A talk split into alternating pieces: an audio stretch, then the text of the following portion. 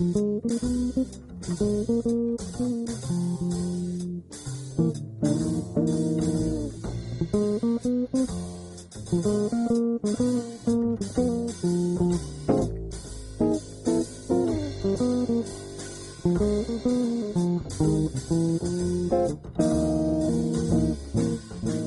you for listening to today's podcast. Before we begin, please listen to the following legal disclaimer.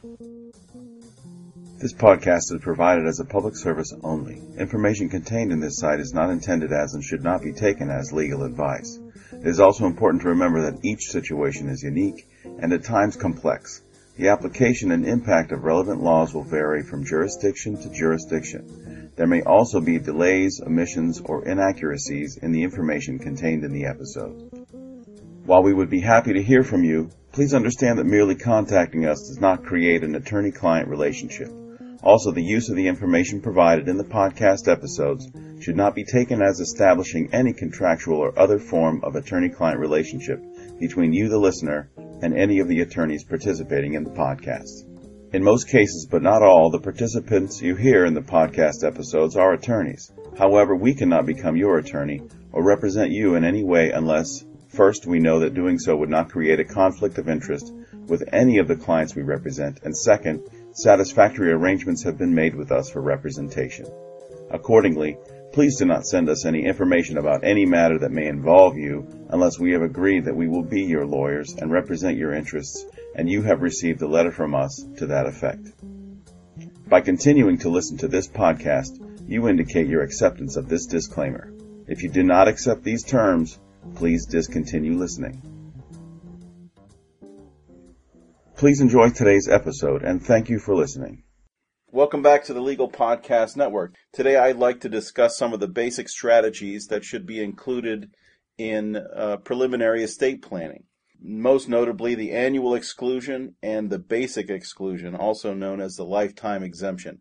I'll get into some detail about what those things are, and it comes on the heels of the fiscal cliff deal that was uh, signed at the 11th hour, December 31st, 2012. Before I begin the um, estate planning discussions, I want to go back to a few listener questions from last time. The, the main question that I got uh, on the heels of the New Year's resolution and, and writing a will, the main question I got was when do I need to consider updating my will? An excellent question, honestly. If once you've done your will, it's something that you should review essentially annually, in my opinion. Uh, every January, again, I, I, would presume that most of you do some some financial review. Uh, where are my investments and how are they how are they performing? As you prepare your taxes, you get your annual statement from each of your investments and so on. Uh, it's also a good time to maybe revisit your budget. A lot of times, that's a good salaries change and things like that, it's always a good idea to review what your situation is. I think in January is a sort of logical time to do that. So again, the question is, when do I need to update my will? Um, I think that you can break that down into three specific events or three categories of events. Changes in your family situation would be number one. Uh, if if there is a marriage or a divorce uh, for you or your children, death of a, of a spouse, the death of a parent, those sort of changes could uh, create a need to revisit your will and possibly make some amendments. Uh, a birth of a new child, if that child wasn't mentioned in your will, obviously it's a good idea to get their names specifically mentioned in there. If you had previously listed a parent of yours as an executor under your will, if something were to happen and that parent passes away, that's a change obviously that needs to be made. If your children reach the age of majority or become adults, their guardianship provision may not be necessary. But changes in your family, the changes in the family situation are one reason that uh, a change should be made to your will or your estate planning documents. Number two, changes in your financial situation, and, and that could be for the better or for the worse. You personally, it could also be a change in in the uh, financial situation of your heirs. Consider this: if one of your children becomes very independently wealthy and no longer needs to have a share of your estate, has opted to say give that to one of the other siblings or say mom i don't need i don't need any inheritance from you. I'm doing fine. Help the others out. Um, they're you know a child's success, fortune, and generosity could come into play and precipitate a change for you to, to modify your will documents. That would be a very fortunate situation. Your estate plans may change as the economy gets tight and certain of the annual strategies that you may have employed in the past uh, it may become necessary for you to, to change those plans. Um, if if your financial situation dictates you to make a change, you know obviously this is a time that that, that can be done. And I'll talk a little bit more again uh, when we get to the part about the annual exclusion, annual gifting that could occur. Uh, this will make a little more sense there. And third, and I, I think this is a good lead into today's episode, changes in the law. There was a lot of speculation as to what what the state of estate and gift tax would be after the fiscal cliff. If we were to have gone off that cliff, for example, this the estate and gift tax exemption would be one million dollars this year, and any estate that had an excess of one million dollars the excess would be taxed at a rate of 55% had the changes not gone into place. That's a pretty steep tax rate, 55%. And to only be able to exempt a $1 million amount from your estate means that a lot more folks would have been um, subject to that tax. So just to revisit that question, when do I need to update my will? Number one, changes in family situation. Two, changes in your financial situation. Or three, changes in the law, all three of those items could precipitate a need for you to make a change.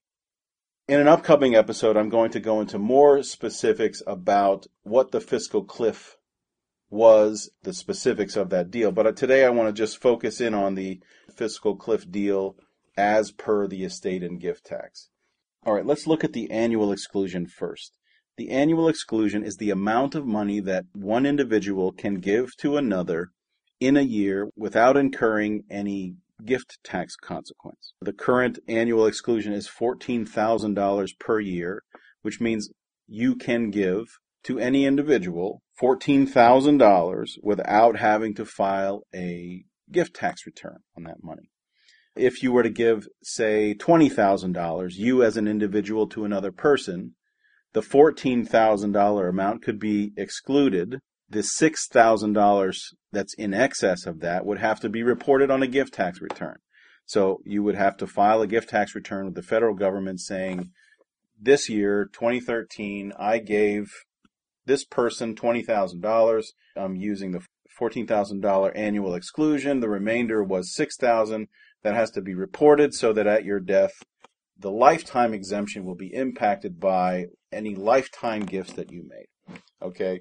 So presumably then that $6,000 would have to be accounted for upon your estate being um, wound up uh, after your death.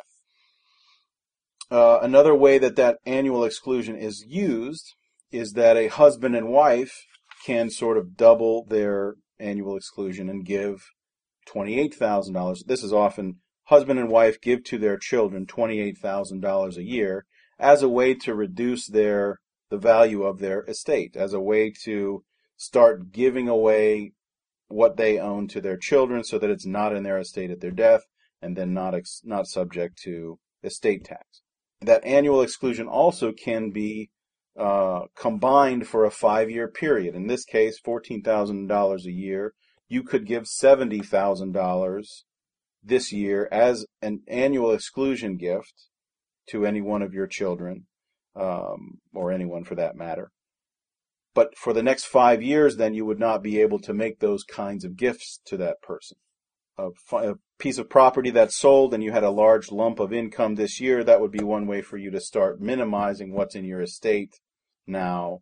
A variety of reasons. Each each client may would would have a you know I have a certain amount of money I'd like to start gifting it to my children. If you're in that situation, this would be one of the strategies.